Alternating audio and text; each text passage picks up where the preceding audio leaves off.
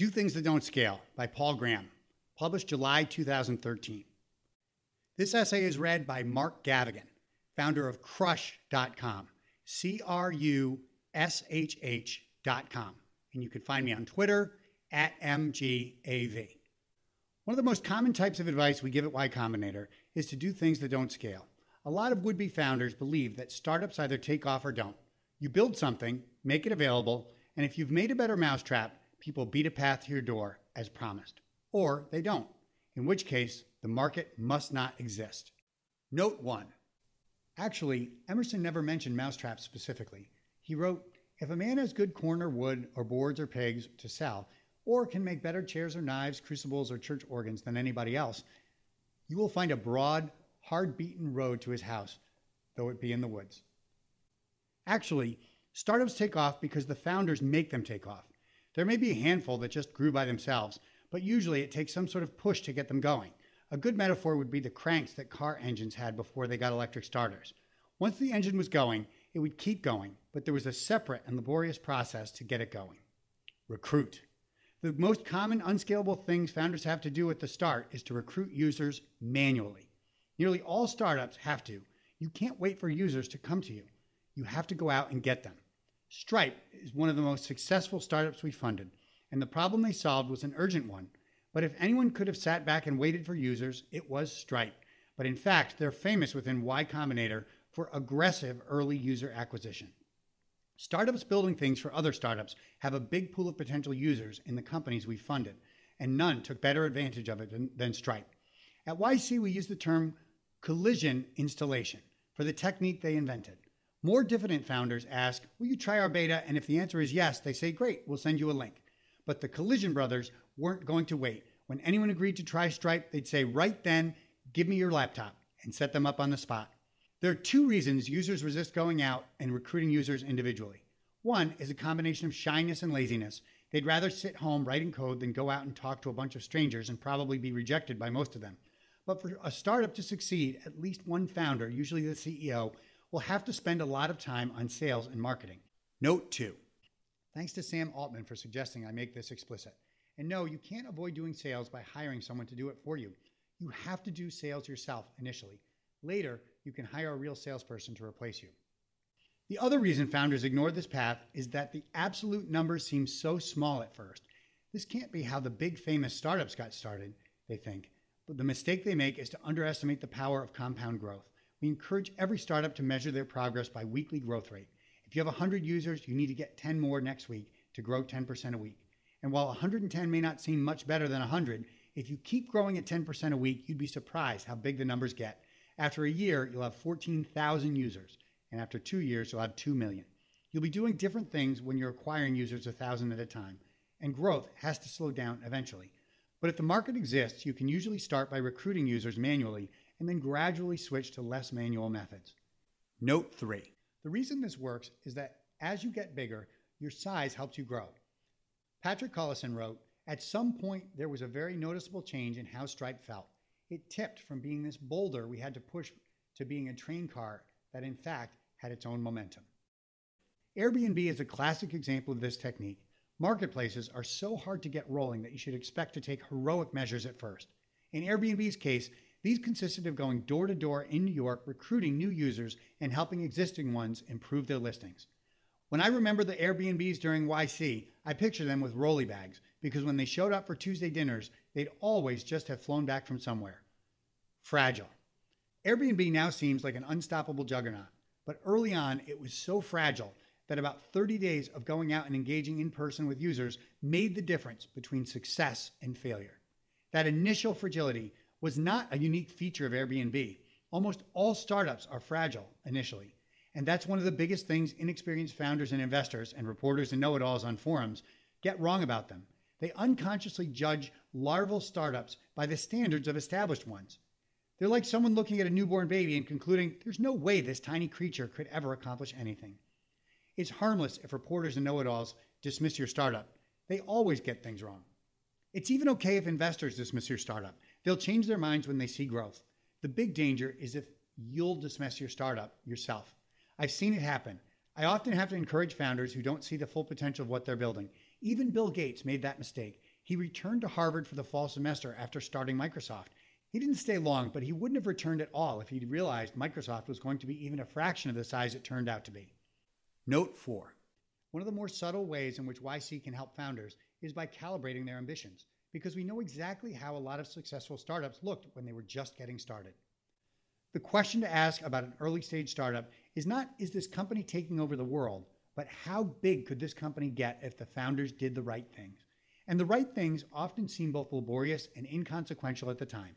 Microsoft can't have seemed very impressive when it was just a couple of guys in Albuquerque writing basic interpreters for a market of a few thousand hobbyists, as they were then called. But in retrospect, that was the optimal path to dominating micro, microcomputer software. And I know Brian Chesky and Joe Gebbia didn't feel like they were en route to the big time when they were taking professional photos of their first host's apartments. They were just trying to survive, but in retrospect, that too was the optimal path to dominating a big market. How do you find users to recruit manually? If you build something to solve your own problems, then you only have to find your peers, which is usually straightforward. Otherwise, you'll have to make a more deliberate effort to locate the most promising vein of users. The usual way to do that is to get some initial set of users by doing a comparatively untargeted launch and then observe which kind seem most enthusiastic and to seek out more like them. For example, Ben Silbermann noticed a lot of, early, of the earliest interest in Pinterest users were interested in design, so we went to a conference of design bloggers to recruit users, and that worked well. Note 5. If you're building something for which you can't easily get a small set of users to observe, e.g., enterprise software, and in a domain where you have no connections, you'll have to rely on cold calls and introductions. But should you even be working on such an idea? Delight. You should take extraordinary measures not just to acquire users, but also to make them happy. For as long as they could, which turned out to be surprisingly long, Wufoo sent each new user a handwritten thank you note.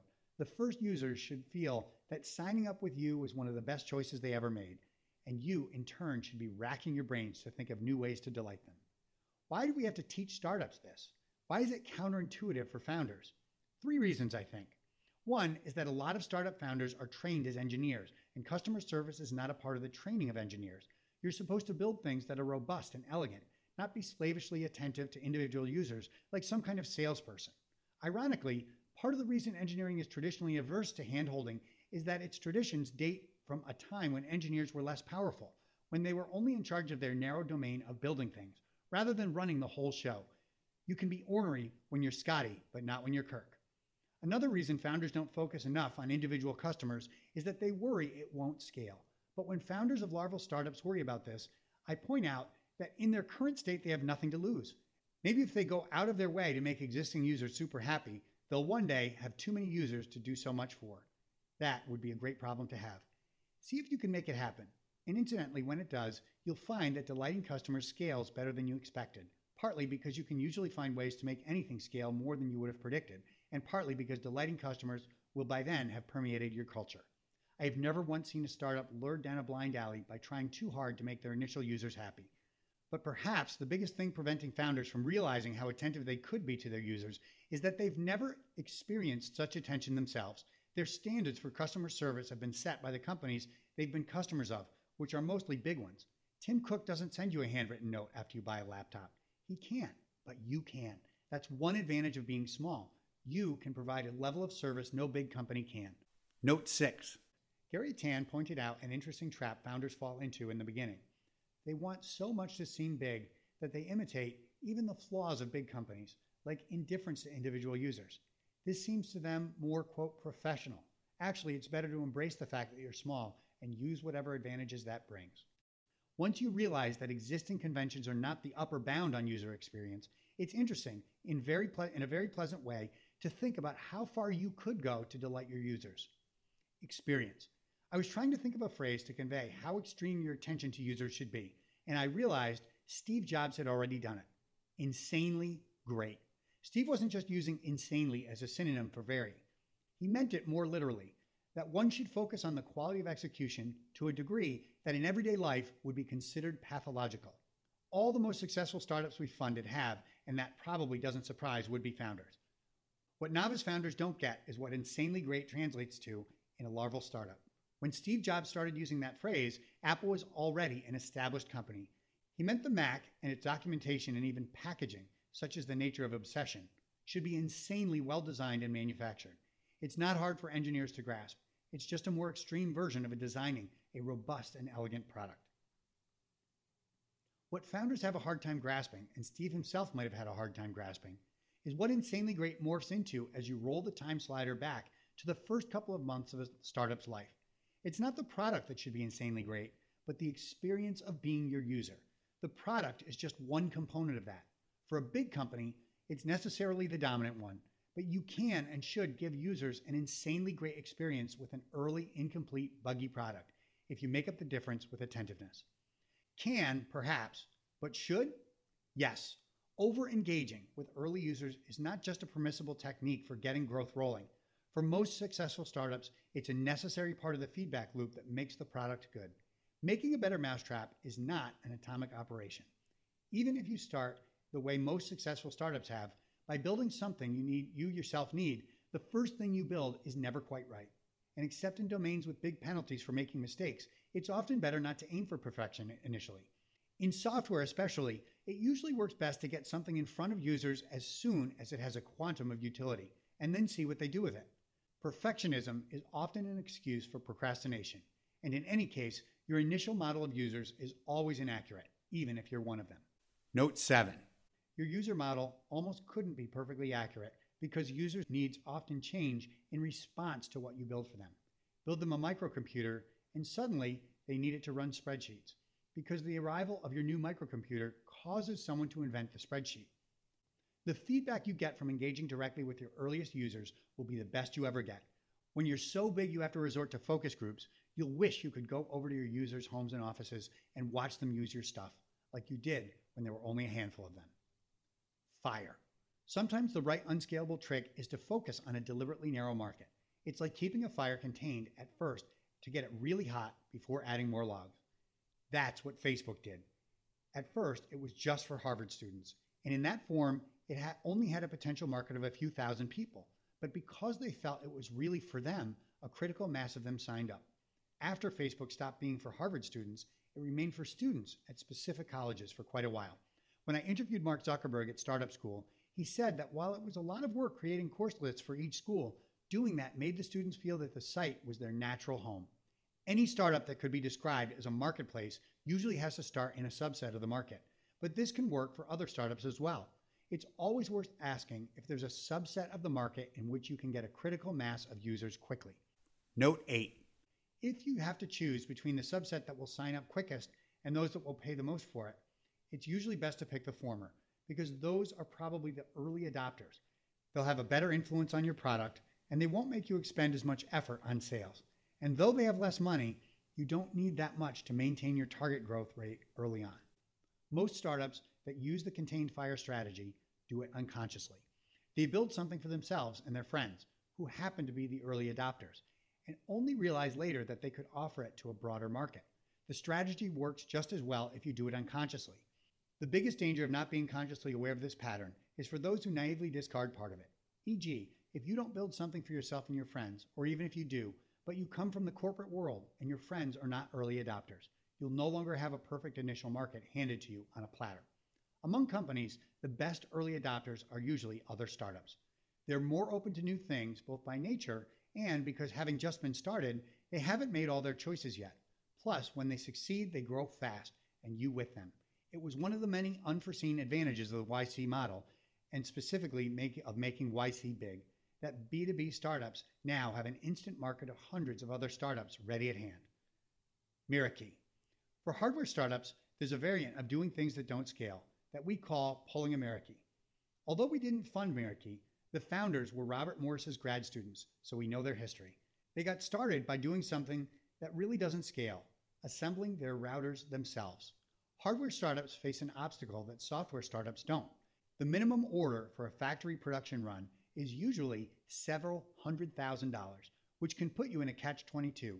Without a product, you can't generate the growth you need to raise the money to manufacture your product. Back when hardware startups had to rely on investors for money, you had to be pretty convincing to overcome this. The arrival of crowdfunding, or more precisely, pre orders, has helped a lot. But even so, I'd advise startups to pull a Meraki initially if they can. That's what Pebble did. The Pebbles assembled the first several hundred watches themselves. If they hadn't gone through that phase, then they probably wouldn't have sold $10 million worth of watches when they did go on Kickstarter. Like paying excessive attention to early customers, fabricating things yourself turns out to be valuable for hardware startups. You can tweak the design faster when you're at the factory, and you learn things you'd never have known otherwise. Eric Migicovsky of Pebble said one of the things he learned was how valuable it was to source good screws. Who knew? Consult. Sometimes we advise founders of B2B startups to take over engagement to an extreme, to pick a single user and act as if they were consultants, building something just for that one user. The initial user serves as the form for your mold. Keep tweaking till you fit their needs perfectly, and you, will usually find you've made something other users want too. Even if there aren't many of them, there are probably adjacent territories that have more. As long as you can find just one user who really needs something and can act on that need, you've got a toehold in making something people want. And that's as much as any startup needs initially. Note 9. Yes, I can imagine cases where you could end up making something that was really only useful for one user, but those are usually obvious, even to inexperienced founders. So if it's not obvious you'd be making something for a market of one, don't worry about that danger. Consulting is the canonical example of work that doesn't scale. But, like other ways of bestowing one's favors liberally, it's safe to do it as long as you're not being paid to. That's where companies cross the line. So long as you're a product company that's merely being extra attentive to a customer, they're very grateful, even if you don't solve all their problems. But when they start paying you specifically for that attentiveness, when they start paying you by the hour, they expect you to do everything.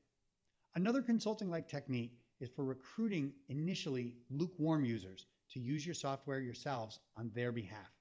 We did that at ViaWeb. When we approached merchants asking if they wanted to use our software to make online stores, some said no, but they'd let us make one for them. Since we would do anything to get users, we did. We felt pretty lame at the time. Instead of organizing big strategic e commerce partnerships, we were trying to sell luggage and pens and men's shirts. But in retrospect, it was exactly the right thing to do because it taught us how it would feel to merchants to use our software. Sometimes the feedback loop was near instantaneous. In the middle of building some merchant site, I'd find I needed a feature we didn't have, so I'd spend a couple of hours implementing it and then resume building the site. Manual. There's a more extreme variant where you don't just use your software, but are your software. When you only have a small number of users, you can sometimes get away with doing by hand things that you plan to automate later. This lets you launch faster. And when you do finally automate yourself out of the loop, you'll know exactly what to build because you'll have muscle memory from doing it yourself. When manual components look to the user like software, this technique starts to have aspects of a practical joke. For example, the way Stripe delivered instant merchant accounts to its first users was that the founders manually signed them up for traditional merchant accounts behind the scenes. Some startups could be entirely manual at first. If you find someone with a problem that needs solving and you can solve it manually, go ahead and do that for as long as you can, and then gradually automate the bottlenecks. It would be a little frightening to be solving users' problems in a way that wasn't yet automatic, but less frightening than the far more common case of having something automatic that doesn't yet solve anyone's problems. Big. I should mention one sort of initial tactic that doesn't seem to work the big launch. I occasionally meet founders who seem to believe that startups are projectiles rather than powered aircraft and that they'll make it big only if they're launched with sufficient initial velocity. They want to launch simultaneously in eight different publications with embargoes, and on a Tuesday, of course, since they read somewhere that that's the optimum day to launch something. It's easy to see how little launches matter. Think of some successful startups. How many of their launches do you remember? All you need from a launch is some initial core of users. How well you're doing a few months later will depend more on how happy you made those users than how many of them there were. Note 10. There may even be an inverse correlation between launch magnitude and success. The only launches I remember are famous flops like the Segway and Google Wave. Wave is a particularly alarming example because I think it was actually a great idea that was killed partly by its overdone launch. So, why do founders think launches matter? A combination of solipsism and laziness. They think what they're building is so great that everyone who hears about it will immediately sign up. Plus, It would be so much less work if you could get users merely by broadcasting your existence rather than recruiting them one at a time. But even if what you're building really is great, getting users will always be a gradual process, partly because great things are usually also novel, but mainly because users have other things to think about. Partnerships, too, usually don't work. They don't work for startups in general, but they especially don't work as a way to get growth started. It's a common mistake among, among inexperienced founders to believe that a partnership with a big company will be their big break. Six months later, they're all saying the same thing that it was way more work than we expected, and we ended up practically getting nothing out of it. Note 11 Google grew big on the back of Yahoo, but that wasn't a partnership. Yahoo was their customer. It's not enough just to do something extraordinary initially. You have to make an extraordinary effort initially. Any strategy that omits the effort, whether it's expecting a big launch to get you users or a big partner, is ipso facto suspect. Vector. The need to do something unscalably laborious to get started is so nearly universal that it might be a good idea to stop thinking of startup ideas as scalars. Instead, we should try thinking of them as pairs of what you're going to build plus the unscalable things you're going to do initially to get the company going. It could be interesting to start viewing startup ideas this way because now that there are two components, you can try to be imaginative about the second as well as the first.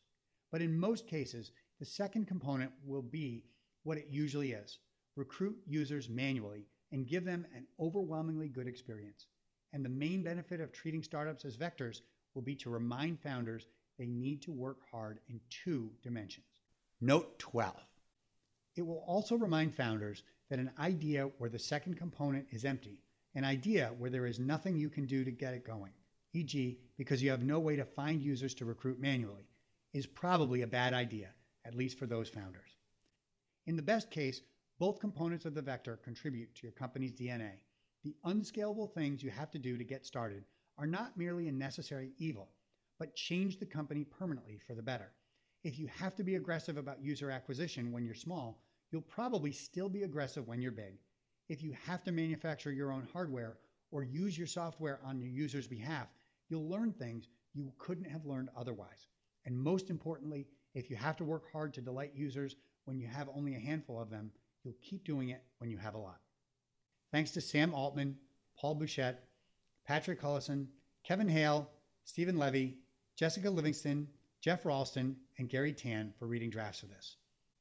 And that is the essay Do Things That Don't Scale by Paul Graham, published in July 2013 on his website, paulgraham.com slash ds.html. My name is Mark Gavigan. I'm the author of The Streakers Journal. You can learn more at streakersjournal.com. I'm on Twitter at MGAV. Thanks for listening.